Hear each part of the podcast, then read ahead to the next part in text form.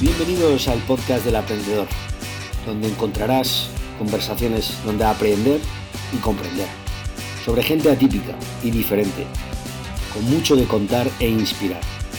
Charlas donde explorar rutinas, hábitos, habilidades, libros y todo aquello que puede resultar útil para mejorar un cachito de nuestras vidas. Muy buenas a todos. Hoy tenemos con nosotros a Almudena Hernández Ruy Gómez, eh, madrileña, doctora en Historia de América por la Universidad Complutense de Madrid, profesora titular de Historia de América de la Facultad de Geografía e Historia de la Universidad Complutense de Madrid desde 1980 hasta la actualidad. Sus líneas principales de investigación son el Caribe español, siglo XIX, política exterior de Estados Unidos, hacia Iberoamérica, y bueno, pues es un poco donde se ha dirigido su obra. Entre sus publicaciones cabe destacar la de Desamortización en Puerto Rico, ¿vale? El libro de Simón Bolívar, Norteamérica a finales del siglo XVIII y los Estados Unidos, además de un sinfín de artículos de especialidades y conferencias, etcétera, etcétera. ¿vale? Y es director actualmente de la revista Complutense de Historia de América, desde 2015 hasta hoy. ¿vale? Así que nada, eh, Amodena, bienvenida al, show. Bien hallado, César. Te quería preguntar, la primera pregunta es, ¿qué personaje histórico te hubiera gustado ser? Pues mira, a mí me hubiera encantado, eh, yo creo que es de formación profesional, pero me hubiera encantado haber participado en la, en la conquista de América. Pero en la primera fase, o sea, los, la primera mitad del siglo XVI. Y no es un periodo que me guste a mí especialmente, pero sí me hubiera, me hubiera encantado haber descubierto aquellos parajes, aquellas imágenes que nos relatan los cronistas, que, nos, que, que leemos en la literatura y tal y especialmente, especialmente Hernán Cortés. Yo creo que Hernán Cortés hizo una tarea ahora, bueno, pues muy vilipendiado desde el otro lado del Atlántico, Total. pero bueno, yo creo que hizo cosas interesantes, muy buenas y sobre todo, sobre todo esa imagen de, abrir los ojos de Europa a, ese mundo americano. Porque nosotros estábamos, hablo de nosotros como los europeos, ¿no? Los europeos estaban acostumbrados como decía un profesor que teníamos, el Ebro. El Ebro es un río extraordinariamente caudaloso. El Guadalquivir es larguísimo. Los, los Pirineos son altísimos. Vayan ustedes a América y vean un río que es el Amazonas, que es el más grande del mundo, con una cantidad de, de, de, de ramificaciones de que va desde el Pacífico hasta el Atlántico.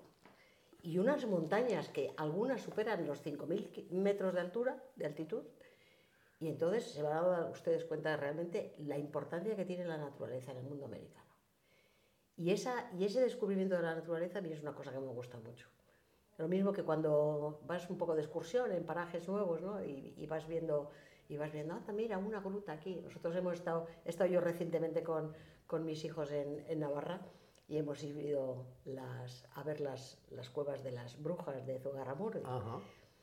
Y yo es que me estaba imaginando a las brujas mm, riéndose además y descolgándose por los agujeros de, la, de la misma cueva. ¿no? o sea, es que no sé si es que tengo mucha fantasía o no, pero bueno, eso sí me hubiera gustado, eh, haber vivido concretamente un personaje, bueno, quizá Hernán Cortés, pero eh, porque tiene un, un modelo de, de, asentamiento, de penetración en el continente mexicano que es muy peculiar, sobre todo por por la cultura azteca que había allí y la forma en que, en que él lleva a cabo todo ese proyecto. Pero sí, sí me hubiera gustado ser alguno de esos conquistadores de, de principios de siglo. ¿Y te apasionan por qué? ¿Por el, por, la, por el verdadero desafío al que se enfrentaron? Sí. ¿Por lo que encontraron? Sí, por porque eso. yo creo, yo creo, es que es, yo acabo de hablar ahora de la naturaleza, es que yo creo que eran hombres que realmente no se paraban ante nada. O sea, si tenían que, que subir los Andes para, para ir a, pues, hasta que se descubre, por ejemplo, el Machu Picchu, que es la ciudad sagrada de los incas, eh, eh toda, esa, toda esa lucha del hombre contra la naturaleza, yo solo la conozco en América y además está reflejada en la literatura, en la literatura hispanoamericana. Hay un libro de Rómulo Gallegos, un venezolano que se llama Rómulo Gallegos, que se titula eh, Doña Bárbara.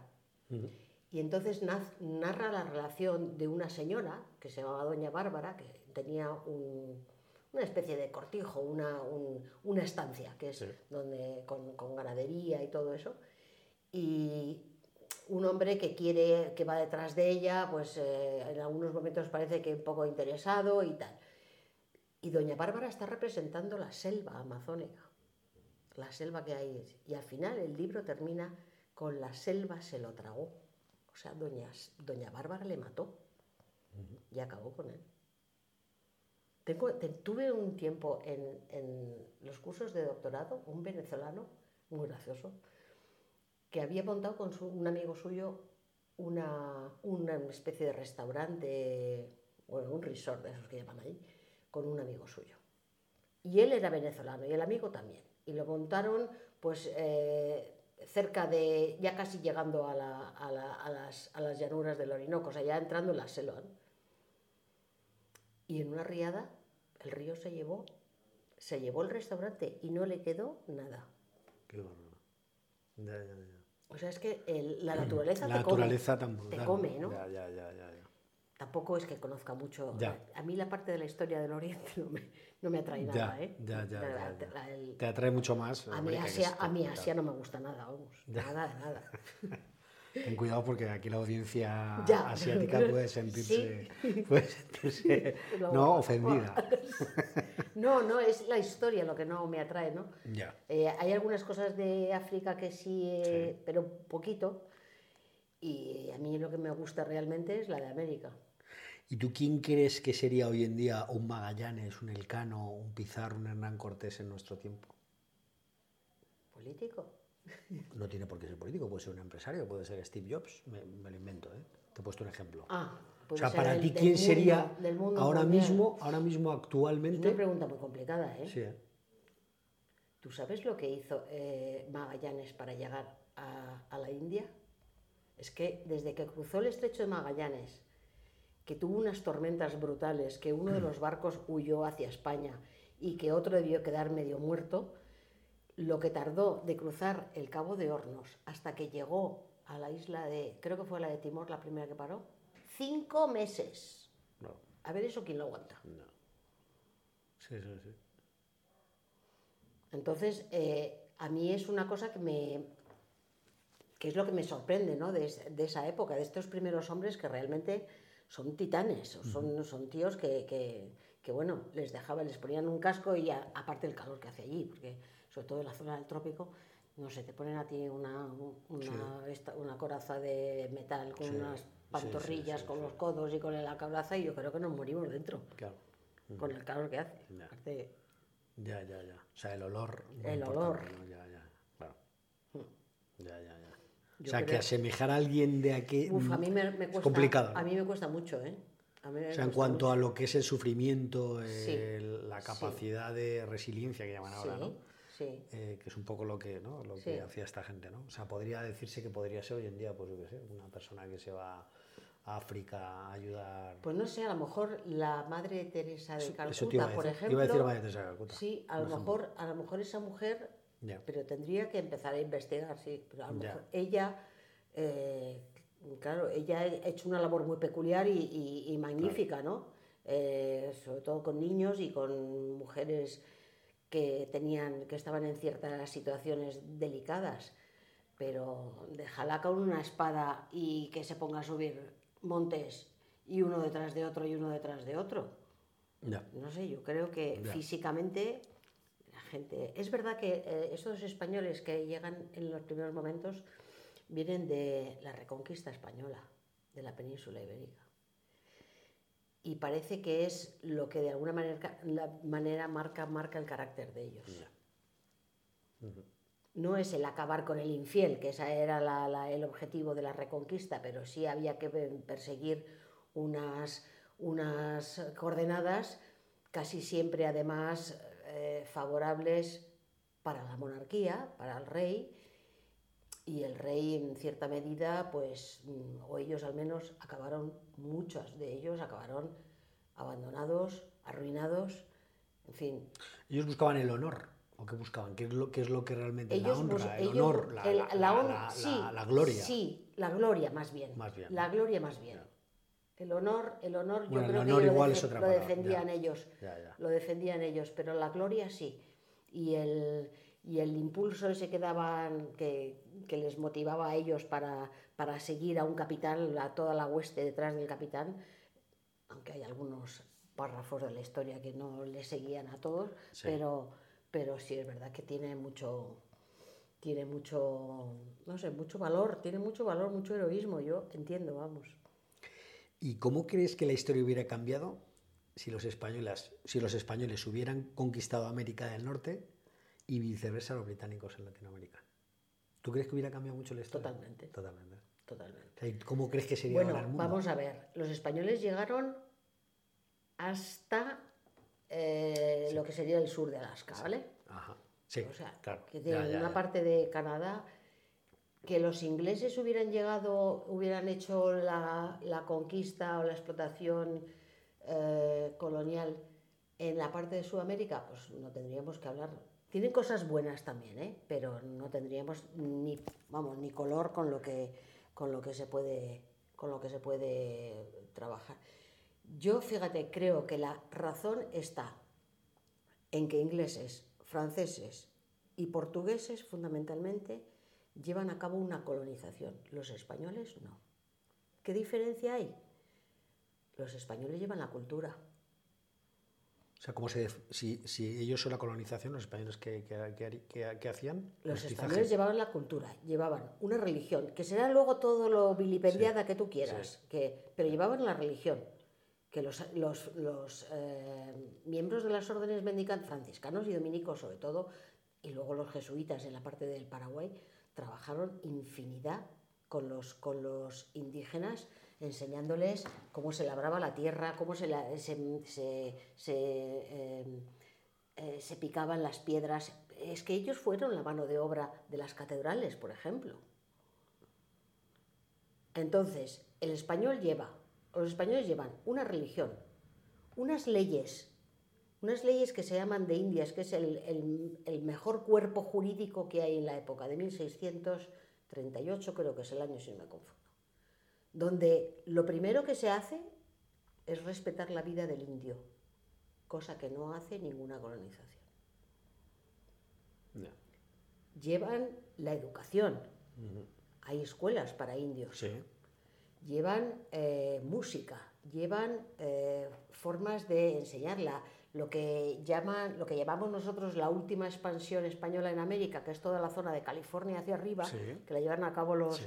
los franciscanos. Sí. Todo eso, eh, bueno, hay un aprendizaje, entre todas esas misiones, hay un aprendizaje sobre todo de trabajar la tierra, como los jesuitas en la zona de las, de las misiones de Paraguay.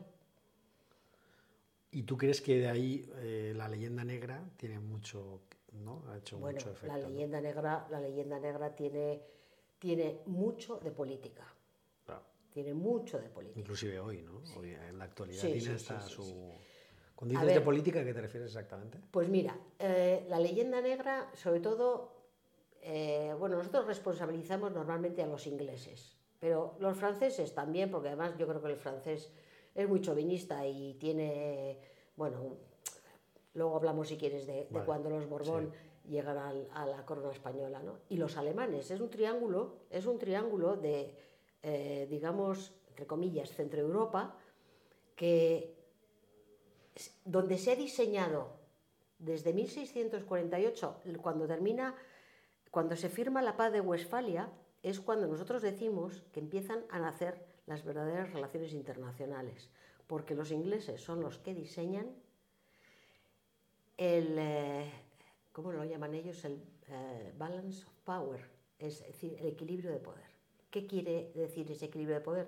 Que no haya un país que, que esté por encima de los demás, que esto sea una especie de reparto. Ya, ya. Y España molestaba, España molestaba en eso. Y también hay que tener en cuenta los holandeses, ¿no? Que También, también, también, mucho, también. mucho, porque en esa época, eran una potencia. Sí, sí, sí, sí, sí. Comercial fundamental. Claro, claro, claro. Los primeros, sobre todo el 16 y mitad del 17, fundamental. Claro. Y, y entonces, eh, a partir de ahí, a partir de ahí se empieza a diseñar, pues como dice Elvira Roca, eh, el español es tozudo, es un burro, no sabe leer, es un animal, eh, todo es negativo. todo es negativo y encima ha hecho mal la conquista, ha matado a los indios, tú fíjate, hemos matado indios, porque además, como ya usamos el plural, hemos matado indios, hemos, hemos hecho unas barbaridades tremendas. Si nos ponemos a comparar colonizaciones, estamos años luz. Pero lo de España fue, un- o sea, lo del reino de Castilla, ¿fue una Sí. colonización o fue un mestizaje? ¿O es lo No, mismo? fue ¿O no mesti- no es lo fue un mismo. mestizaje. No es lo mismo, ¿no? No, no. Por te quiero decir que ellos hicieron, por eso, por- para entender con, una palabra, o sea, sería Es mestizaje que, es que la, la base del asentamiento español es el, el mestizaje. Ya. A ver, que te busquen a ti en, en la zona de las de las 13 colonias inglesas del origen de Estados Sí, Unidos sí, que te, sí. cu- te encuentren a ti mestizos, que no hay. Y dentro de esa leyenda negra que estabas definiendo el perfil del español, que, ¿no? del castellano, eh, ¿no? que definían los que promulgaba- promulgaban ¿no? la leyenda negra, eh, para ti, igual la pregunta es un poco complicada, pero ¿cómo es el perfecto español? ¿Qué quiero decir con esto? Que si ellos decían que la leyenda negra era esto y A esto y esto, ¿tú crees? Antes, antes de llegar al perfecto español, quería decirte una cosa. Eh, la existencia de la leyenda negra, yo creo que los españoles tienen mucha responsabilidad. ¿Por qué? Porque Se la han creído. hasta 1948 no se publica un libro en España contra la leyenda negra. Hasta 1948. 48, que es de un tal, no me acuerdo del nombre, Juderías, el apellido es Juderías. Entonces, ¿esto qué quiere decir? Que en este país, cuando hay que defenderse, o nos defendemos a puñetazos o no nos defendemos, eh, el poder de arriba, digo, no hace nada para evitar esto. Y ahora vendría una de las preguntas que tú me vas a hacer más tarde, que se llama la marca España, que yo estoy muy en contra de eso. Claro. A mí la marca España es que me suena, voy a decir una ordinariedad, a calzoncillos Calvin Klein. Ajá. ¿Pero esto qué es? claro. Es que nosotros tenemos que tener una política donde, donde se defina perfectamente cuáles son los principios. ¿Dónde encontramos eso? Cuando somos así, de Somos pequeñitos. pequeños. Cuando somos pequeñitos. Si no educamos. Hace unos cuatro o cinco años estuve yo en una reunión, una gente que quería saber un poco cómo se podía impulsar el, el desprestigio que la monarquía española estaba teniendo en España. Y estaban todos hablando de, había una diputada de Girona y gente ahí. Eh, Yo estaba escuchando y decía, ¿esta gente qué está haciendo? Entonces, cuando yo tomé la palabra, dije yo, yo creo que estamos todos muy confundidos. Yo creo que si queremos cambiar algo en el país, en la sociedad nuestra, o empezamos a trabajar desde la más tierna infancia, no hacemos nada, ¿eh? No hacemos absolutamente nada. Nada de nada. Entonces, eh, la pregunta que me habías hecho era... Realmente eh, es como, como si eh, has definido la leyenda negra que decía que el español era así. Sí. Para ti, ¿cómo es el español el de ahora. actual? El de ahora. Bueno, pues es un... Es un Visto a los ojos de una historiadora Sí, que sí. conoce cómo era el español hace cuatro siglos Sí. o cinco o seis y cómo es ahora. Eh, a ver, yo creo que hemos evolucionado favorablemente, porque si no sería lamentable. Eh, yo creo que hemos evolucionado bastante. Eh, creo que se ha subido bastante el nivel de formación intelectual, quiero decir, Sí. de aprendizaje intelectual. sí. Es decir, ha habido generaciones que han empezado a ir a la universidad y que, eh, aunque no todo el mundo sirve para ir a la universidad, pero en líneas generales ha sido un camino que ha facilitado bastante Sí. los debates. Pero tú ves, por ejemplo, hoy un debate en televisión de cualquier tipo cadena o presentador, que me da igual, o con cualquiera de los... Y- es que si no terminan gritándose unos a otros, si no dejan terminar lo que está expresando una, una de las personas que está ahí en, el, en, ese, en ese debate. Si es que lo importante es interrumpir y formar y, entonces, eh, y gritar. Y entonces, no, porque tú no... yo- Entonces, obviando eso, que yo creo que yo hace mucho que ya no veo televisión, entonces yo creo que obviando eso ya, yo creo que ojalá ya no nos represente más. Pero yo sigo pensando que todavía hay gente, hay gente buena que, que la vida puede facilitar el trabajo a los demás. Yo creo que eso, es decir, no solamente hay que ser solidario cuando el volcán de La Palma explota y mandamos dinero o queremos ir a ayudar, que me parece estupendo, ¿eh? no, no lo estoy criticando, pero, pero sea usted solidario con la persona que tiene al lado. Sí, eso pasa mucho ¿no? hoy en día, ¿no? De Que la gente piensa en el pobrecito de a 6.000 kilómetros y no se ocupa de su abuelo. ¿no? Yo con el tema de la pandemia, cuando tú estás escuchando a lo mejor las noticias y de repente España es un pueblo súper solidario, tú dices, súper solidario, pero si estamos en plena pandemia y cada uno quiere una ley para el mismo. O sea, creo que el, el, el egoísmo, yo creo que está muy dentro de nuestro carácter. Entonces, no solamente los políticos, ¿eh? es que vas por la calle hablando de estos temas. Yo no sé para qué tengo que llevar mm, la, mascarilla. Yo, pues yo quiero ir en el metro, eh, yo qué sé, descalzo, cualquier cosa que se pueda ir. Entonces, eso es lo que nos falta como pueblo. Y eso, por ejemplo, en Estados Unidos, que tienen una idea de comunidad bárbara, bárbara. Tú para ser profesor de universidad tienes que hacer primero trabajos de comunidad. Esa es la idea que nos falta a nosotros. Lo decía eh, Escotado, decía Antonio Escotado que, un pueblo es rico por lo educado que es, por la educación que tiene. Ahí se mm. demuestra ¿no? la riqueza de un pueblo. ¿no?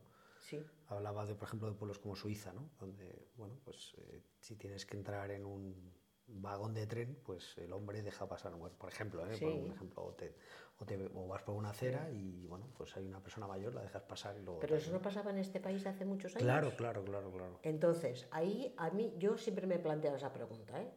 Porque ahora la juventud, yo doy clase, entre otros grupos, a los de cuarto, que son maravillosos. los, ¿Qué edad tienen? Los de cuarto, pues depende. 21, 22 años. Sí, 22 hasta 70. Mm, sí, sí, total. Y los de primero. Hay una diferencia. Yo noto además que cada dos, tres, cuatro años como mucho vienen peor. Primero, peor formados. Primero, peor, no sé si es por los planes de estudio, pero primero vienen peor formados. ¿Y maleducados? Ah, sí. ¿Y maleducados? Pero una cosa, pero vamos, brutal brutal, ¿eh? Ya, ya, ya. Yo una vez fui a entrar en clase y me los encontré con unos tirachinas tirándose, ¡pa, pi, pa! Y digo yo, ¿os habéis dado cuenta que estáis en la universidad? Claro. O sea, que esto no es un choteo, claro. Pues, pues ah, eso, yo tengo una teoría, que luego cuando la cuento en voz alta, la gente me dice, estás tirando piedras contra tu propio tejado. Yo creo que no. Yo creo que a raíz de entrar la madre en el mundo laboral, los niños cuando vienen del colegio están solos, pues es muy fácil ponerse con la PlayStation a jugar, en vez de estar, vamos a merendar, primero vamos a organizarnos, primero se merienda, descansamos un poquito y luego nos ponemos a estudiar. No. Mm, no sé si habrá sido tu caso, pero yo en mi casa siempre ha estado mi madre, por las tardes por lo menos, cuando volvíamos del colegio a mí me decía una compañera, es que mi hijo, mi hijo es el niño llave, lleva la llave de casa aquí, colgada en el cuello. Y yo decía, qué tristeza. llegar a casa y que no haya nadie. ¿No? Entonces, si ese niño no está bien enseñado, bien formado, porque hay diferencia, ¿eh? No es lo mismo la formación que la educación. Bien, pues entonces eh, desde el punto de vista del futuro que le queda a esta sociedad y a este nuestro país, yo creo que hay que diferenciar mucho y muy bien entre educación y formación. Es decir, en tu casa te educan. Tú no llevas a los niños al colegio que les eduquen. Les llevas para que les formen, para que les enseñen. Se supone que el niño tiene que llegar, sobre todo con el rodaje del tiempo y de los años, eh, pues tiene que llevar a un nivel de educación en el sentido más estricto de la palabra. Yo recuerdo un par de hazañas que me han pasado precisamente aquí, en la calle de al lado, donde había un grupo de chavales del instituto que tenemos arriba, estaban en la hora del recreo, eh, al pasar estaba lloviendo, pero había andamios, eh, eran como tres en cada lado de los andamios, no dejaban pasar, yo levanté el paraguas, le di sin querer a uno en la cabeza con el paraguas y perdona, perdona, le dije, perdona, que es que como no dejáis pasar, y según ya terminé de pasar a la banda de los chicos, oigo que dice, la próxima señora que pase y me dé con el paraguas, la reo yo en la cabeza. Un chaval de 16 años, no tendría más, 15. Me volví para él, bueno, yo es que cuando noto eso, y le dije, qué valiente eres delante de tus colegas, por no decirte otra cosa peor. O sea, estos yo los, los oigo salir de clase, tanto a la hora del recreo como a la hora de las dos y media, y es terrible lo que oyes. Es terrible lo que oyes. Porque lo más bonito que dicen yo creo que es hola. Entonces... Entonces yo eh, pienso que, bueno, que si tú vas al colegio y en el colegio te enseñan matemáticas, literatura, lengua, historia, geografía, física, química y todo lo demás, pues serás un tío bárbaro. Serás un tío bárbaro. Y además luego idiomas, que en este país no se estudian. Pero educación nos falta mucho y yo creo que la estamos perdiendo. ¿eh? Y eso a mí me duele mucho. A mí me duele mucho.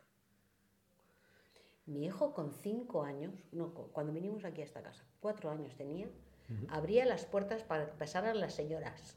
Y todas las señoras le decían, ¡ay, qué rico, qué mono! Está educado así, está enseñado. Y si tú no haces eso con los tuyos, pues apaga y vámonos. Y eso yo creo que es muy grave. ¿eh? ¿Y tú crees que hay remedio o no? Pues como no cambiamos las normas.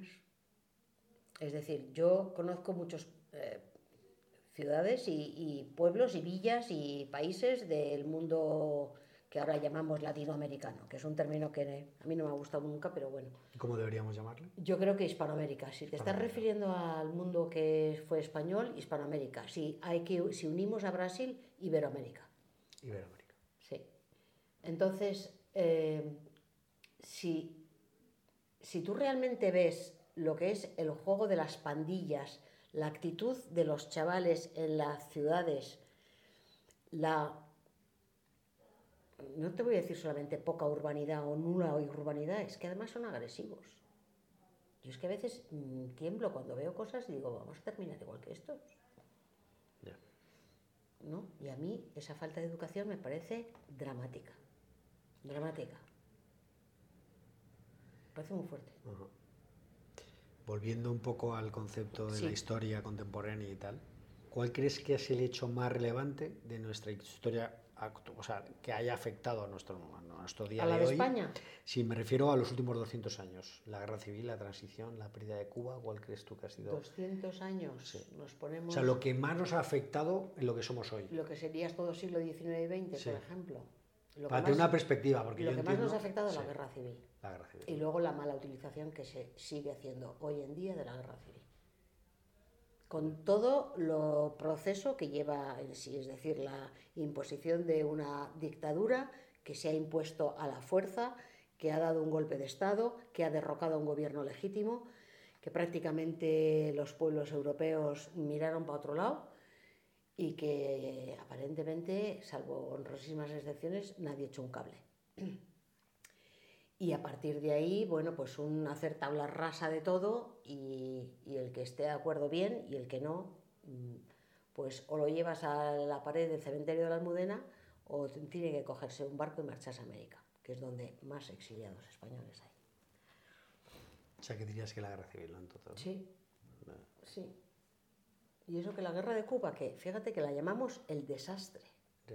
Pero no llamamos el desastre cuando se perdieron los virreinatos y fue un desastre mucho mayor.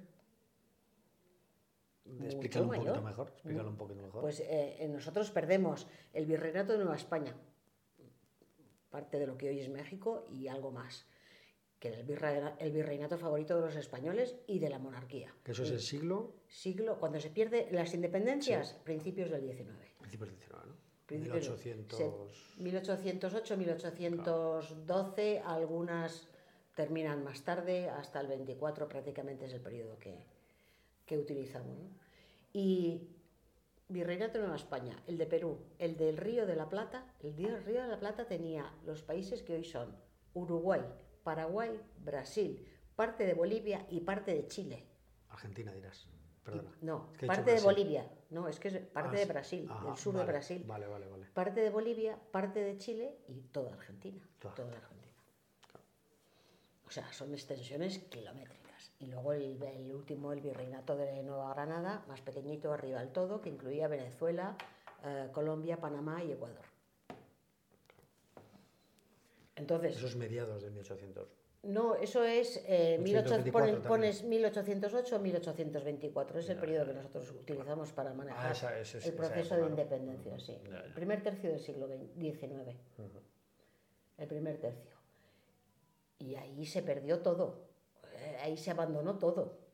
No el solamente es principio que- del fin, ¿no? Sí, es que no solamente dejó de venir la plata americana, que era muy valiosa, algo por lo que iban detrás los ingleses. Los ingleses van a colonizar, van a explotar eh, comercialmente y económicamente los pueblos. Por eso, la pregunta que me hacías antes no es lo mismo una cosa que otra. O sea, tú llevas una cultura, tú llevas una formación, tú llevas un aprendizaje, bien o mal, algunas cosas salieron bien, otras no salieron tan bien o salieron peor, pero desde luego no, eh, España no va a, a obtener eh, la explotación económica como hizo Inglaterra. Cuando estos países se independizan, Inglaterra entra al abordaje en el espacio iberoamericano, incluyo Brasil, ¿eh? se hicieron los dueños y señores del comercio. Fueron los que eh, plantaron todas las vías ferroviarias del continente sur. Y ¿tú crees que con toda la extensión de miles de miles de kilómetros cuadrados, esas líneas férreas pueden comunicar, por ejemplo, eh, Buenos Aires con Córdoba o Córdoba con Asunción o Asunción con eh, La Paz o La Paz con... Sí. No comunican a las ciudades, no comunican a los pueblos, porque son líneas ferroviarias que van del centro de explotación, una hacienda, una estancia, un ingenio, cualquiera de las, de las unidades económicas de explotación, de ahí al puerto. Los llamamos, eh, están así distribuidas, sobre todo en Uruguay y en Brasil. Este es el puerto, de, por ejemplo, de Montevideo, que es un punto ya aproximado, y todas las líneas ferroviarias van, esto se llama en forma de abanico, es decir, las varillas del abanico se abren para ir de aquí a aquí, tienen que ir aquí, tienen que venir aquí. Es mucho más caro, es mucho más lento, eh, la población no se comunica.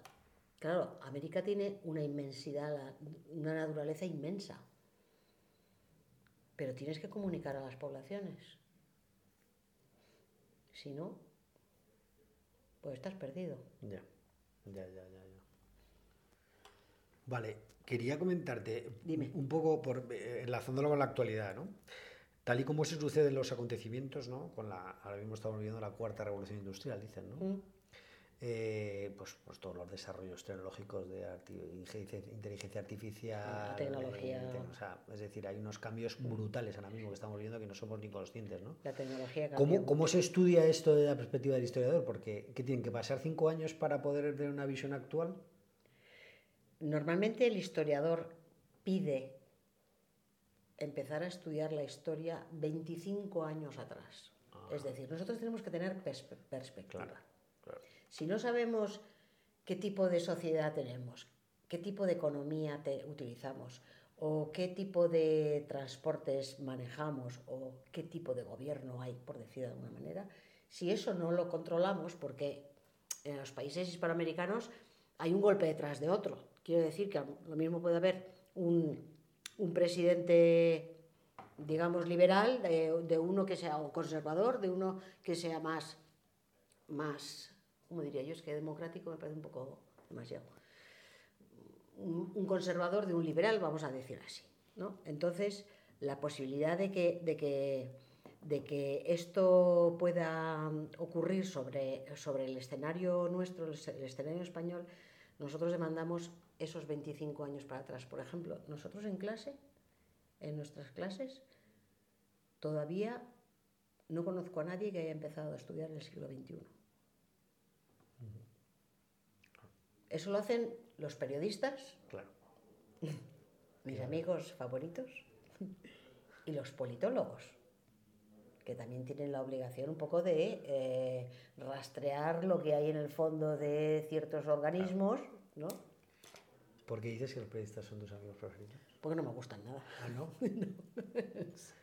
¿Y por qué no? Porque no me gustan nada, porque yo creo que dan una visión muy sesgada y muy manipulada de las informaciones.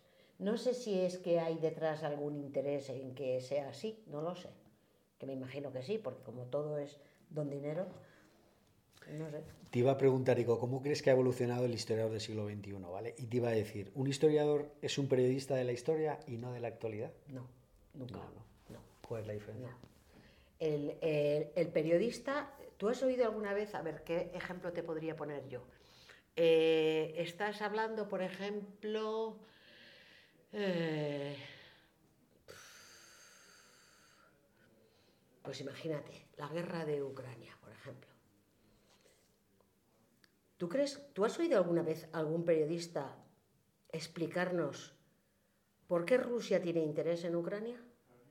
Yo no, ¿eh? Yo no. En cambio, el historiador, ¿qué es lo que hace? Investigar más allá, más atrás. Tiene que estudiar las relaciones internacionales, la economía, la sociedad, todo lo que en el pasado haya podido acontecer para que, para que tú tengas un juicio lo más exacto posible.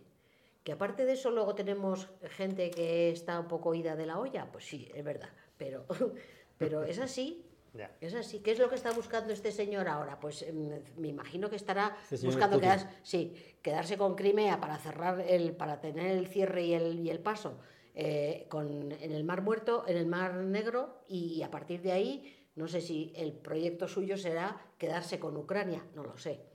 Ahora, menudo valor tienen los ucranianos. Ya. Porque a nosotros se nos ha olvidado que existe una guerra, ¿eh? ¿Te has dado cuenta? Al principio estábamos, éramos muy pro-ucranianos, pero ahora ya ese es el tema de la solidaridad, Ya.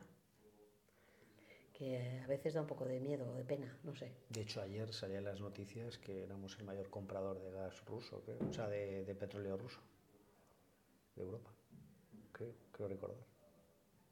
¿Y los alemanes del gas? Entonces, ¿qué- no lo ¿dó- sé, ¿Dónde no les hemos sé. cortado el grifo? ¿Dónde me explique usted? no. ¿Ves cómo dan informaciones sesgadas? No, no. Y entonces no, tú no puedes hacerte una idea de, de realmente lo que está pasando en el mundo, sobre todo con noticias internacionales. Que yo creo que lo internacional mueve el mundo. Lo mueve la economía, de base. ¿Vale? Pero por encima de la economía, el siguiente escalón yo creo que son las relaciones internacionales. Oye, y si viniera un extraterrestre y te preguntara sobre una obra, un libro donde mejor se comprende la historia moderna de España, ¿cuál le dirías? Moderna o actual, pero la contemporánea, ¿no? La contemporánea sí. de la historia de España. Pues yo creo que últimamente ha habido libros muy interesantes y muy trabajados. Quiero decir que, bueno, tenemos, tenemos profesores, yo conozco los de la eh, Complutense y creo que mm, tenemos un elenco de, no solo catedráticos, eh, también profesores titulares que, que son, que son magníficos. Y ha habido, bueno, pues tenemos ahí, por ejemplo, a Juan Pablo Fusi, que ha sido director de la Biblioteca Nacional.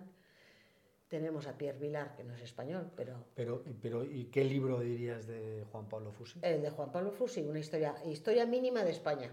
Que, Ah, mira. que Pues, es, oye, pues muy que es nuestros tiempos, ¿no? Sí, sí, sí, Buscar sí, la- historia mínima de España. Historia mínima de y él España. Es, y él es profesor de, de contemporánea.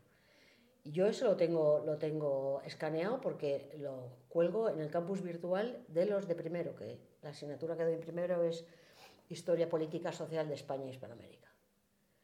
Para que vayan leyendo. Del siglo XX. 20. No, moderna Ya, y moderna y contemporánea. Moderna y contemporánea. vale, Bueno, yo les quito la parte del principio, pero a Taporca no hay que estudiar. Porque no, porque es que tenemos cuatro meses para una asignatura, entonces no, Claro, no puedes, no ya, ya tienes que, tienes que- Empezamos en los Reyes ya, Católicos y tiramos para adelante, Claro. ¿sabes? Con lo que hay. Así que... eh, Ese libro, ¿no? Dirías, ¿no? ¿Y eh, alguno más? Juan, Juan Pablo Fusi es un libro muy sencillito, muy pequeño, muy tal. Muy claro. Sí, muy claro. Y luego, clásicos, clásicos. Bueno, pues tienes una obra que empezó haciendo Menéndez Pidal, que se llama Historia de España. La, conocemos como Historia de España Menéndez Pidal. Son 30 y muchos tomos, tomos así. Que luego la siguió un profesor que ha sido profesor mío en la, en la facultad, que era magnífico, que se llama José María Jover Zamora, se llamaba Jover Zamora. Cada tomo está dedicado a una parcela, a un, a un periodo, a una... Esa, pero claro, esos ya son libros que no llevamos de bolsillo, porque si eso te lo llevas a tu casa, te revienta el Eso tiene que ir a una biblioteca. ¿no? Sí, tiene que estar en la biblioteca. ¿Pero una biblioteca específica o una biblioteca de un barrio? No, yo lo tengo en casa, por ejemplo. Pero yo lo tengo en casa. Los 30 tomos. sí, Los treinta y tantos, sí, porque me la regaló mi padre. ¿Y se llama entonces? Historia, historia, de, historia de España, nosotros le- se llama Historia de España, pero Vale. le llamamos Historia de España de Menéndez. De. Menéndez Pidal. Sí. Ya. Y bueno, si quieres ir, eh, ahora mismo no recuerdo, pero a lo mejor del siglo XIX tienes, tienes capítulos de... Tienes las independencias, tienes la economía, tienes la sociedad, tienes el reinado de Fernando VII, el de Isabel II. O sea, yo creo que de cada siglo debes de tener, debemos de tener en esa, en esa obra seis En o esa siete- obra de en esa Pidal. obra seis o siete tomos Claro. de cada, de cada periodo. Y te pregunto, ¿es necesario ser una rata de biblioteca para aprender historia? ¿O se puede ser un experto de otra manera? Es decir, Depende, viajando, depende eh, a dónde quieras. por la red. ¿A dónde quieres llegar? ¿Cómo se hace para ser historiador? Pero historiador de nivel, Historiador de nivel. tienes que hacer, tienes que hacer mm, archivo. Tienes que hacer ¿Y eso. hacer Es- archivo es, significa? muy importante hacer archivo. Hacer archivo Hacer es una rata de biblioteca, Ser una rata de biblioteca. pero con papeles. O sea, una cosa son las fuentes primarias, que es ir a un archivo. Aquí tenemos, eh, nosotros utilizamos mucho, por ejemplo, el de Sevilla, el de Indias, el Archivo General de Indias. Aquí yo he hecho mi tesis doctoral en el Archivo Histórico Nacional, que está en la calle Serrano. Pero tienes infinidad de... Hay, hay bibliotecas como la Washington Irving, que es de la Embajada de Estados Unidos, que es muy buena. En fin, ¿Que ¿Está eh, en la, en la calle Serrano, en la Embajada de Estados Unidos o qué? Biblioteca. Villanueva, me parece. A la calle Ah, Villanueva. Villanueva, Ah, antes vale, de llegar vale, a Serrano, creo que está ahí. Y, y luego Sí, tienes... está al lado de la Biblioteca Nacional. Sí, Claro. justo. Tienes la Biblioteca Nacional, Claro. que tiene unas, unos fondos maravillosos. Y luego, volviendo otra vez a mi especialidad, tienes el antiguo Instituto de, de, eh, de a ver, Instituto de Cultura Hispánica, se llamó al principio en la época de Franco, porque fue el que lo fundó. Después se llamó, eh, y ahora se llama AECID, que es Agencia Española de Cooperación Internacional y Desarrollo pero tiene una biblioteca buenísima, muy buena. Entonces, ¿cómo se hace un historiador? Como decía mi padre, le decía a un alumno suyo que tenía, que nos reíamos mucho con él, lea, Romero, lea. Lo estaba diciendo, dice. Y yo con esas tres frases me decía, con esas tres frases, con estas tres palabras de tu padre, Lea Romero, Lea, ¿no? primero se me bajó la chulería que yo traía del instituto y luego si no lees no aprendes. Yo, por ejemplo, en el colegio nunca, jamás he estudiado de la Segunda República para acá. Jamás. Y te puedo decir que hoy no es que sea una experta, pe- porque me ha gustado mucho el tema, pero me he interesado en saber la historia más cercana a mi generación, que es la Segunda República, desde los años 30 hasta donde pueda llegar. A me parece apasionante esa época. O sea, A toda mí, esa a etapa. mí me encanta. Y, por ejemplo, culturalmente, la época eh, de principios del siglo XX hasta la guerra civil, culturalmente hablando, es súper rica. Claro. Súper rica. Sí, sí. Es donde tenemos después, además, a todos los profesores de universidad y catedráticos que se exilian a América. Claro. Y que eso beneficia a América, sobre todo a México, que es donde más se más se fueron, ¿no? ¿Y qué aconsejarías a alguien que quiera meterse en el mundo de las ciencias sociales, en concreto en la historia? ¿Qué, qué le ¿Qué, aconsejarías? ¿Qué le aconsejaría? Pues eh, yo creo que tendría que empezar por hacer una carrera de historia. Pero iría más, a más de la carrera, leer, ¿no? Primero leer, ¿no? no, leer pero mucho. Es que en la carrera, es que en la carrera se lee mucho, Claro, ¿eh? claro. Por ejemplo, la especialidad de historia en la UNED es durísima, pero durísima. Y luego hay universidades donde tienen una proyección en ciertas especialidades que es mejor que en otras. Por ejemplo, la Carlos III, Derecho es brillante, brillante. En historia, la autónoma ha tenido unos años atrás muy buena reputación, ahora ya no se oye tanto hablar con ella, de ella. Pero bueno, hay universidades que sí están formando muy bien a los alumnos y, y cuando tú estudias una carrera, cuando tú estudias una carrera te están recomendando ya unas lecturas. Cada programa viene con la lectura añadida. ¿Y tú crees que hoy en día ya con el mundo audiovisual que tenemos y tal, la historia se puede complementar con todo el...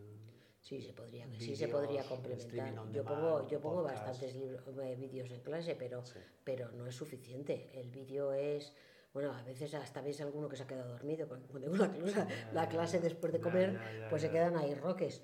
pero, pero yo creo, yo creo que, que es mucho más importante leer. Es que además, si tú lees un libro, tú imagínate que tenemos una hoja así, escrita por eh, Ramón Menéndez Pidal, por ejemplo, de su historia de los heterodoxos, y leemos, tú lees la primera hoja, la leo yo, y seguro que no interpretamos lo mismo. Pero si te pasa con las novelas. ¿A ti no te gusta más leer novela que ver la novela en cine? Sí, sí, sí. Pero es que en el, audiovisual te, deja muy clara la, imagen. En el libro no. profundiza. en el libro tú vas con, todos los aprendizajes que tiene. Luego hay libros que además merece la pena volverlos a releer mucho más tarde. ¿eh? Porque no, la primera lectura que has hecho no es suficiente o, o no has absorbido todo lo que te dicen. ¿Tú como profesora incides mucho en este tipo de temas? Sí, sí. Yo soy todos los de primero, porque los de primero tengo que hacer carrera con ellos. tengo una obligación con ellos. Y lo primero que les mando es que no lean Wikipedia y que bajen a la biblioteca, que tenemos una biblioteca fantástica en la facultad. ¿Por qué? Porque crees que Wikipedia... Em, Wikipedia ha tenido de siempre muchos errores. Ahora ya está mejorando un poco. Y en conceptos, ¿eh? o sea, yo Wikipedia siempre he entendido que para conceptos genéricos está bien porque vas directamente al grano y lo ves directamente desde tu móvil. Sí, pero eso es lo fácil. Claro. Eso es lo fácil, que lo han hecho, ¿eh? Claro, claro, el concepto, claro, concepto. Yo lo que voy es, luego ya cuando quieres profundizar en algo ya no, evidentemente. Ya, claro, claro. y luego, eh, mira, ahora mismo estamos hablando de tecnología Tú metes dos palabras en, la barra de Google y te salen un montón de trabajos. Que dices, joder, se puede empezar ya a construir, no sé, una idea de, este tema, ¿no? A mí me gusta, por ejemplo, mucho, nosotros tenemos, en cada asignatura tenemos cuatro prácticas. Inicialmente fueron seis, ahora las han reducido a cuatro. Yo todos los años las cambio. El año pasado, ya me lo reconocieron ellos, pero yo ya lo sabía. Les hice trabajar muchísimo. Sí. Pero muchísimo. De los, de los cuatro temas que hay, el último es tema libre. Pueden hacer lo que quieran. Como si quieren hacer folclore, canto y baile y versos. Me da igual. Pero los tres anteriores pongo yo el título. Y puse el año pasado un título sobre revistas de la segunda mitad del 19, revistas hispanoamericanas, segunda mitad del 19, principios, primeros 30 años del 20. Hicieron unos trabajos, pero de quitarse el sombrero, ¿eh? de quitarse el sombrero. Y eso les sirve luego a ellos, si quieren seguir, porque es muy raro que luego sigan ellos la carrera universitaria. Es decir, que, hayan, que hagan el doctorado y que hagan oposición, es muy raro. Es raro, sí. Es muy raro. Es muy raro. ¿Y por qué? Pues no lo sé. Yo no sé si es que mm, se matriculan en la universidad un poco para salvar cuatro años de... Para tener un título. Para tener un título, cuatro años de, nobleza, cuatro años de, tener, de tener la mente ocupada en alguna cosa. Hombre, de alguna manera salen también un poco más formados. Pero no tienes eh, no tienen la preocupación de decir, o sea, tenemos habas contadas, ¿eh? Yo es que quiero hacer la tesis doctoral en el departamento. Claro, tú cuando oyes esto, pues les haces la, ola. Claro. Porque es un departamento además que tuvo mucha proyección hacia arriba hasta el 92. Y a partir del 92. ¿Ah, sí? ¿Y eso pues es un poco como las Olimpiadas. ¿Ah, sí? ¿Por qué ganamos? Ganamos, digo yo como si hubiera competido como ellos, ¿no? ¿Por qué ganamos tantas medallas de oro, plata y bronce en el 92 en Barcelona? Porque se había invertido. ¿Por qué eh, se proyectó ese 92 para, para conmemorar los acontecimientos del quinto centenario, que yo creo que es el acontecimiento de la humanidad más importante de todos, por lo que generó todo el proceso de llegada, de asentada y de vuelta. Pues lo importante de Colón, no, yo ya me desvío a mi tema. No, sigue, lo sigue, importante te, iba, a preguntar sobre él, Lo importante de Colón no es que llegara, Eh, es que volvió. es que supo volver.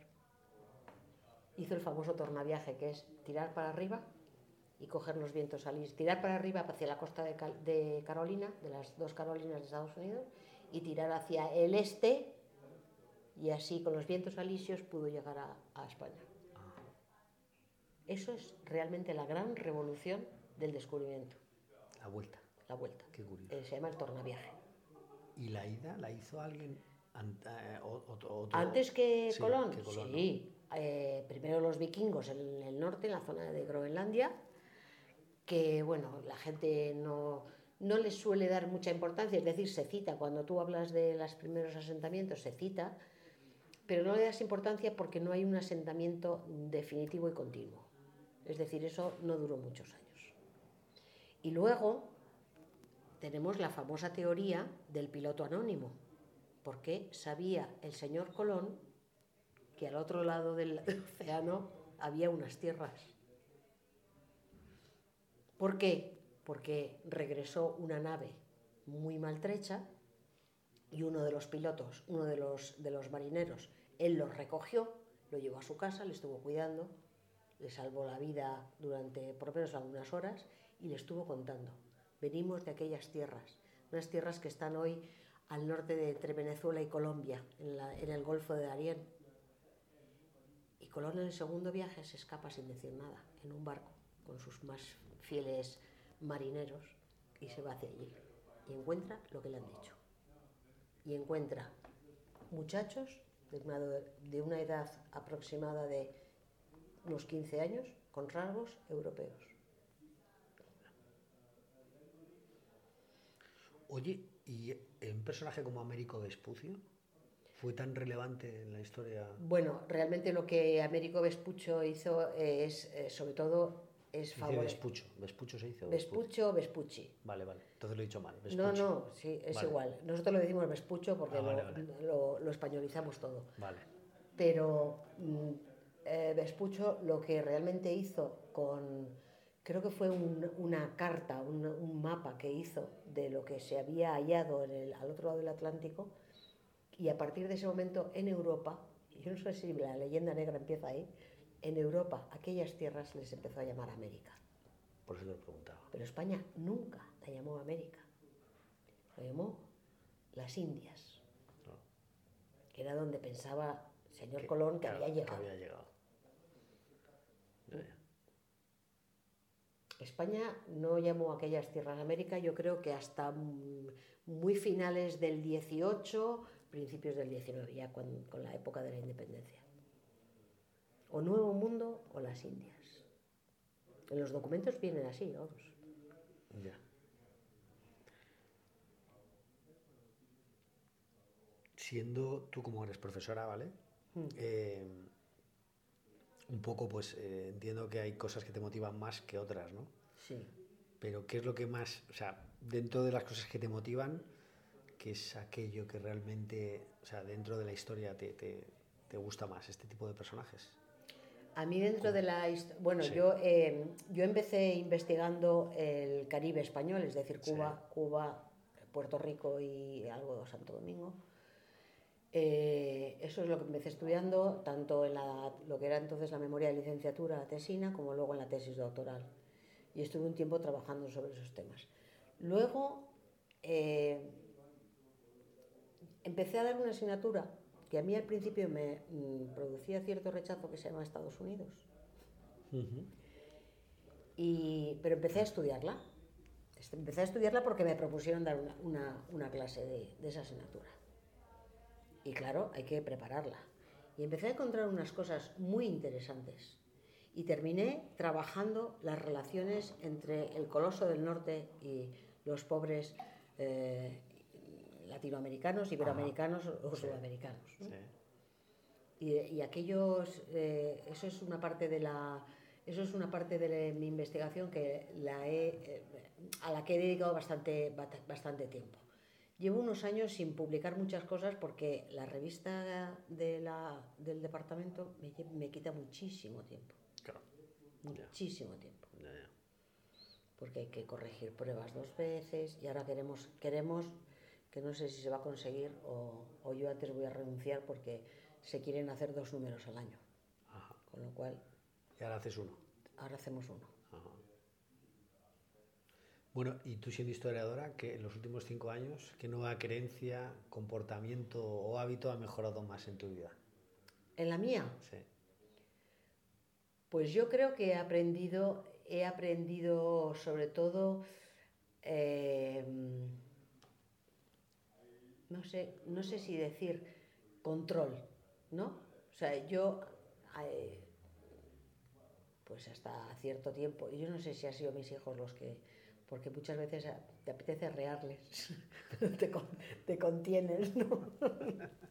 Entonces no sé si ha sido a través de, a, a través de esas prácticas diarias de casa, pero sí he aprendido, sí he aprendido a, a- es decir, a, a- ¿cómo se dice la palabra? A, como a frenar, ¿no? Decir, no, no, no saltar, no saltar inmediatamente a, a la yugular de nadie, Sí. que a veces te dan ganas, pero eh, pues eso, lo que te contaba yo del muchacho este de aquí abajo, Sí. me hubiera vuelto y le hubiera dado una bofetada o le hubiera dado con el paraguas Ya. eh, en otros O tiempos. sea, lo que, todavía. lo que ha mejorado tu vida es la contención. Sí. Has has desarrollado sí, la contención. Sí, sí. ¿Y eso viene porque meditas, por alguna razón? No, no, un- hubo un tiempo que nos dedicábamos, eh, mi hijo el mayor y yo, a meditar, pero yo ya veía que no, este no, este para meditar no está. No. No, Claro. no, no, no, no. Entonces, bueno, pues lo terminamos dejando, ¿no? Yo creo que es, es la experiencia de la vida, porque es importantísima la experiencia. Y por medio de esa experiencia vas aprendiendo y entendiendo la lógica y dices, oye, Y no, no lo saltes. y hay muchas veces que te contestan de malas maneras y dices, oye, mira, te la mierda. Ya. O, qué sé, Ya. lo dejas pasar, ¿no? Ya, ya, ya. lo dejas ya. pasar. Pero, pero si tienes, si tienes, si tienes la posibilidad de, si tienes la posibilidad de frenar y de parar y de pensar. Yo, por ejemplo, cuando he tenido problemas gordos en casa, eh, pues antes de dar una solución inmediata, esto es lo que hay que hacer, que es, por ejemplo, es lo que tienen que aprender ahora mis hijos, que no lo saben hacer todavía, pues son muy jóvenes. Vamos, a comprar, pues, vamos a comprar un, un terreno para meter los caballos. Eh, Perdona, ¿de dónde vamos a sacar el dinero? es que yo no tengo dinero para comprar nada. Eso es lo primero. Pero, entonces, ¿yo qué hago ahora? Ahora, hoy en día, ¿qué es lo que hago? Vamos a pensar. Sobre todo, frena y piensa. Y le doy muchas vueltas a las cosas. Muchas vueltas. Y soy bastante lenta tomando decisiones. Ahora te aseguro que si tomo la decisión, ya no hay para atrás. Ya no hay para atrás, ¿eh? Ya, ya, ya. Ya no hay para atrás. ¿Y cómo te ha ayudado un fracaso? O lo que te pareció un fracaso, luego, bueno, ha sido algo que te ha Un hecho fracaso. triunfar. Lo que quiero decir un fracaso me refiero, pues yo qué sé, el examen que hiciste en el... O sea, quiero decir, visto en perspectiva, ¿vale? Yo creo que todos los, los traba- los fracasos son positivos. Creo. Vale, pero eh, dime uno Uno, que, que luego ha sido, te, te ha hecho triunfar después, pero luego, bueno, has conseguido, eh, pues bueno, Pues yo, por ejemplo, la, la lucha, la lucha que he tenido yo en mi departamento para yo alcanzar la oposición y poder llegar a, una, a conseguir una plaza, Sí. que al principio eh, me dieron, con perdón, tortas, porque iba a decir otra cosa, con tortas Sí. por todos lados, eh, yo dije, yo voy a seguir y yo voy a seguir y voy a seguir. Y a la tercera lo conseguí. Y hoy en día te puedo decir que realmente a mí lo que más me gusta es la docencia. Yo disfruto en clase, además es que meto muchas pullas y, y me- muchos chistes y me río Sí, y tal. y- hago- trato de hacer la clase más amable, más Sí. no, no como se hacía antiguamente, ¿sabes? Que venía el catedrático todo el mundo. Sí. Bueno, mi madre contaba que tenía un catedrático en la facultad que se te caía el bolígrafo y si te agachabas a recogerlo del suelo te echaba de clase. Mira, veas ¿Cómo ha cambiado el asunto? ¿Mm? Eh, sí, Madre sí. madre Y ahora pídeles perdón a ellos. Ya, ya, ya, claro, claro. Sí, fíjate cómo eran las cosas. Y Almudena, ¿cuál ha sido la mejor inversión que has hecho en tu vida? Me refiero a inversión en tiempo, energía, dinero, ¿en qué? ¿Cuál crees que es la mejor inversión que has hecho en tu vida? Los estudios que tienen mis hijos. Sin ninguna duda. Sin ninguna duda. Estudios universitarios, entiendo. Sí, y, y conseguir. ¿Cuántos niños hay ahora que no terminan el. que no llegan ni al bachillerato? Ya. que no llegan. El otro día había un señor en casa que estaba arreglándome una persiana que se había roto y estaba diciendo que su hijo no quería terminarla. Eso se llama ahora. Y le dije yo, William, insístale, insístale, por lo menos hasta la ESO, si no quiere hacer bachillerato, pero es que tiene el graduado. Es, va a ser graduado y le va a ser más fácil conseguir. Ay, doña Alma, que no, usted no sabe lo que es, que no sé qué, que no sé cuántos. Que, sí, que yo sé que es muy duro, que es muy duro batallar con ellos, ¿eh? Que no lo voy a saber. Es muy duro batallar con ellos. Como se le mete una cosa en la cabeza. Pues yo creo que sí. Ya. Y tener esa formación que han conseguido, la han conseguido con su esfuerzo, ¿eh? por supuesto. Pero estás ahí, estás apoyando, estás diciendo. Eh, mi hija, la pequeña, por ejemplo, no le daba la nota para entrar en veterinaria y el primer año tuvo que ir a Zaragoza, con aquel drama de separarse de su amachu, que pf, le costó un montón también. Machu es su pareja. Su mamá. A su. Amachu, Amachu, amachu Amachu, es perdón, mamá en euskera. Vale, vale, vale, vale. Ah, no, es- no es ama, ama, ¿no? Ama, No es amachu. ama, pero el amachu Ah, vale, es, vale, es como mami, mamita, Ah, vale, mamita, o sea, es más cariñoso. Y el más- aita, y el aita. El aita es el. ¿Cómo se diría? Aita, Aita, aita. aita, ¿no? Aita. Ya, ya, ya. Vale, ¿y eh, qué te hubiera gustado que te hubieran recomendado cuando empezaste tu viaje particular dentro del mundo de la historia? O sea, ahora con perspectiva, o sea, si a, a- a alguien que tiene en la 20 años y quiere hacerse la ruta que tú hiciste, ¿qué, qué- qué- qué Yo le sabes, hubiera que, recomendado? yo sabes qué le recomendaría Dime. que en el momento, tú imagínate que encontramos a un muchacho que quiere hacer historia de América. Pues yo le recomendaría, fíjate lo que te voy a contar, ¿eh? Terminas bachillerato con tu selectividad, con tu nota, para historia no se necesita mucha nota, con el 5 te basta, y me haría un viaje por toda América. Hay una novela de.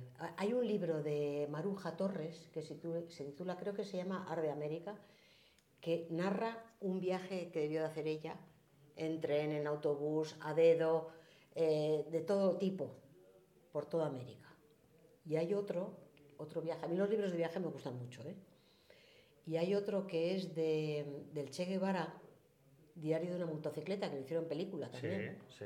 Pues si, si lees la, la novela te, vamos, te vas a encantar porque es que desde que empieza en ahí la zona de Buenos Aires y de Córdoba hasta que llega a México, impresionante.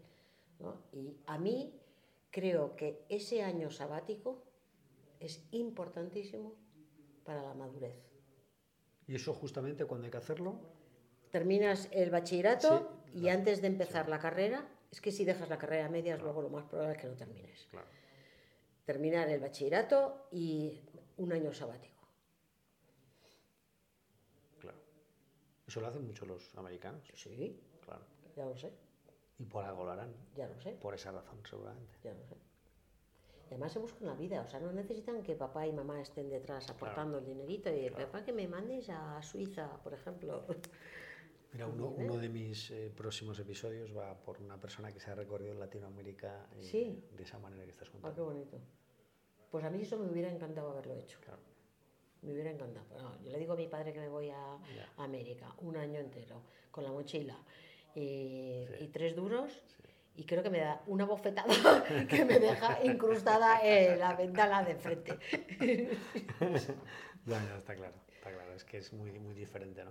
Oye, ¿y cuál es el libro que más has regalado? O sea, eh, me hablabas de libros, ¿no? Y, Sí. eh, dime cuáles son los tres libros que más... O sea, A mí el que más has regalado. Eh, yo libros creo que no he regalado muchos, Vale. por no decir que casi ninguno. Vale. Pero sí es verdad que los dos últimos años hemos tenido eh, ciertos fallecimientos en el entorno familiar. Yo cada vez que entraba en la biblioteca y veía, pues, eh, estoy acordándome ahora de un- una colección de libros de Napoleón. Y yo tengo un primo que según dice él, él, él es cardiólogo, ¿eh? según dice él tiene todo de Napoleón y sabe de Napoleón más que nadie. curioso. Y dije yo, uy, ¿están en, están en francés? Esto para Javi, please. Luego encontrabas otra cosa de tal, y dice, esto para fulanito. O sea, en libros yo compro lo que a mí me gusta. Eh, es muy difícil que lo que a mí me gusta te guste a ti, muy difícil. Y bueno, quizá para no errar o para no meter la pata, pues directamente no he solido regalar libros. El libro que más me ha, fíjate, te va a sonar rarísimo, ¿eh? el libro que más me ha gustado siempre es el poema del mío Cid. Ese es tu libro favorito. Ese es mi libro favorito, que me lo he leído además como cuatro o cinco veces. Me gusta, me gusta mucho la novela histórica. Estoy leyendo ahora una de, de- que se llama Castellano, de Lorenzo Silva, que trata, que trata de la guerra de las comunidades. Me parece un episodio de, de- del levantamiento de la sociedad contra el rey, eh, aquel rey que vino de, de Flandes, llamado Carlos I y aquí le llamamos Carlos V. Ese, ese episodio me gusta mucho y estoy terminando el de leer esa novela. La novela histórica, te digo, me gusta mucho. Y luego tengo un, un autor favorito en el mundo hispanoamericano que se llama Gabriel García Márquez. Que ahí, a mí es que me parece, me parece la caña. El top. Sí. Bueno, ¿y cuáles son tus próximos proyectos profesionales? Pues bueno, eh, de docencia no creo que me quede mucho tiempo, pero eh, yo creo que en el momento en que yo deje la dirección de la revista, yo creo que me voy a meter en un archivo. Tengo que buscar un tema que me apasione, que me apasione porque los, los temas de investigación te tienen que gustar. Pues si no se hacen pesadísimas. Las tesis doctorales se hacen de pesadas. Claro, te tiene que Son el ladrillos. asunto, claro, te tiene que apasionar el asunto. Yo he estado... Cuando dices meterte en archivo, ¿qué quiere decir? ¿Hacer una tesis? meterte en un archivo, no, una tesis, un, sí. un- un- estudio, una investigación, un, libro, no lo sé. Pero que venga referido, sé. pero que tú eliges a propósito o que alguien te lo pida. no, no, por- no, yo lo elegiría yo. yo. Ya, ya, ya. A mí ya no me manda nadie. Con el objeto de, de escribir un libro. Sí, Con el objeto de escribir un libro. sí, un libro, un artículo, un folleto, Ah, vale, yo qué vale, sé. vale, vale, vale. Alguna cosa así. Ya, ya, ya. Porque ya es una, algo que, que lo, lo empiezo a echar de menos. Ya. Con todos los años que he estado en el Archivo Histórico Nacional, ¡buah! Madre Ya, mía. empezar a echar de menos, ¿no? Mm. Bueno, ¿y cua- qué, qué personaje o, mm, te gustaría encontrar en un podcast como este? O sea, ¿quién te gustaría que se entrevistara en El Aprendedor? De personaje O- actual, que se, que se pueda... sí, oírle. sí. Cualquiera que me aporte, eh, a mí me encanta escuchar. A pesar de que hable mucho, ¿eh? me encanta escuchar. Eso lo dice una amiga mía muchísimo.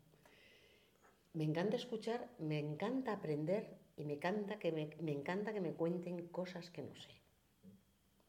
O sea, lo mismo puede ser de literatura canadiense, por ejemplo, que de, no sé, de todas las cosas en las que yo creo que en ese sentido tengo bastante inquietud por aprender.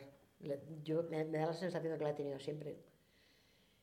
Eh, lo mismo que te he contado hace un ratito de, de lo que yo sé desde la, de la Segunda República y la Guerra Civil y años inmediatamente posguerra, pues es- todo eso lo he aprendido yo sola. Te quiero decir, yo he leído. No, no he cogido notas, pero, pero vas leyendo y leyendo. Y entonces te vas, te vas curtiendo, te vas formando, te vas haciendo un, tu puzzle en la cabeza y, y terminas haciéndote una composición del lugar, ¿no? ¿Hay algo que más que quieras tratar o que desees añadir o que nos hemos dejado en No, el tintero? darte las gracias por, por esta entrevista tan simpática y amable. Y me ha encantado estar aquí contigo y, y poderte contar cosas de, de mis propias experiencias, ¿no? Pues muchas gracias, Almudena. El placer Nada. ha sido mío. Y quería comentarte, ¿tienes alguna red social o algo que te puedan...? No. ¿No tienes redes No. sociales? Ni ¿Y la voy, ni la voy a tener no? nunca. No la vas a tener nunca. O sea, no hay manera de contactarte ni por un mail ni nada, ¿no? No, por un mail sí, te lo Sí. doy yo ahora mismo. Ah, sí. Sí, Ah, sí. vale, vale. Yo te doy ahora mi mail. Luego me lo das y, Y yo te- lo pongo en las notas claro del sí. capítulo, ¿vale? ¿Vale? Yo lo digo por la audiencia, porque igual Sí. hay alguien que pueda estar interesado en Claro, cosas de las que has claro, claro. Yo te doy ahora mismo mi, mi correo electrónico. Perfecto. Vale. Muy bien, Almudena. Pues muchísimas Bueno, gracias. Gracias a ti, César. Un ha gustazo, sido un placer. Vale. Recuerda que puedes suscribirte en elaprendedor.com para no perderte ningún capítulo. Te espero en el próximo episodio con la próxima charla. Gracias y hasta la próxima.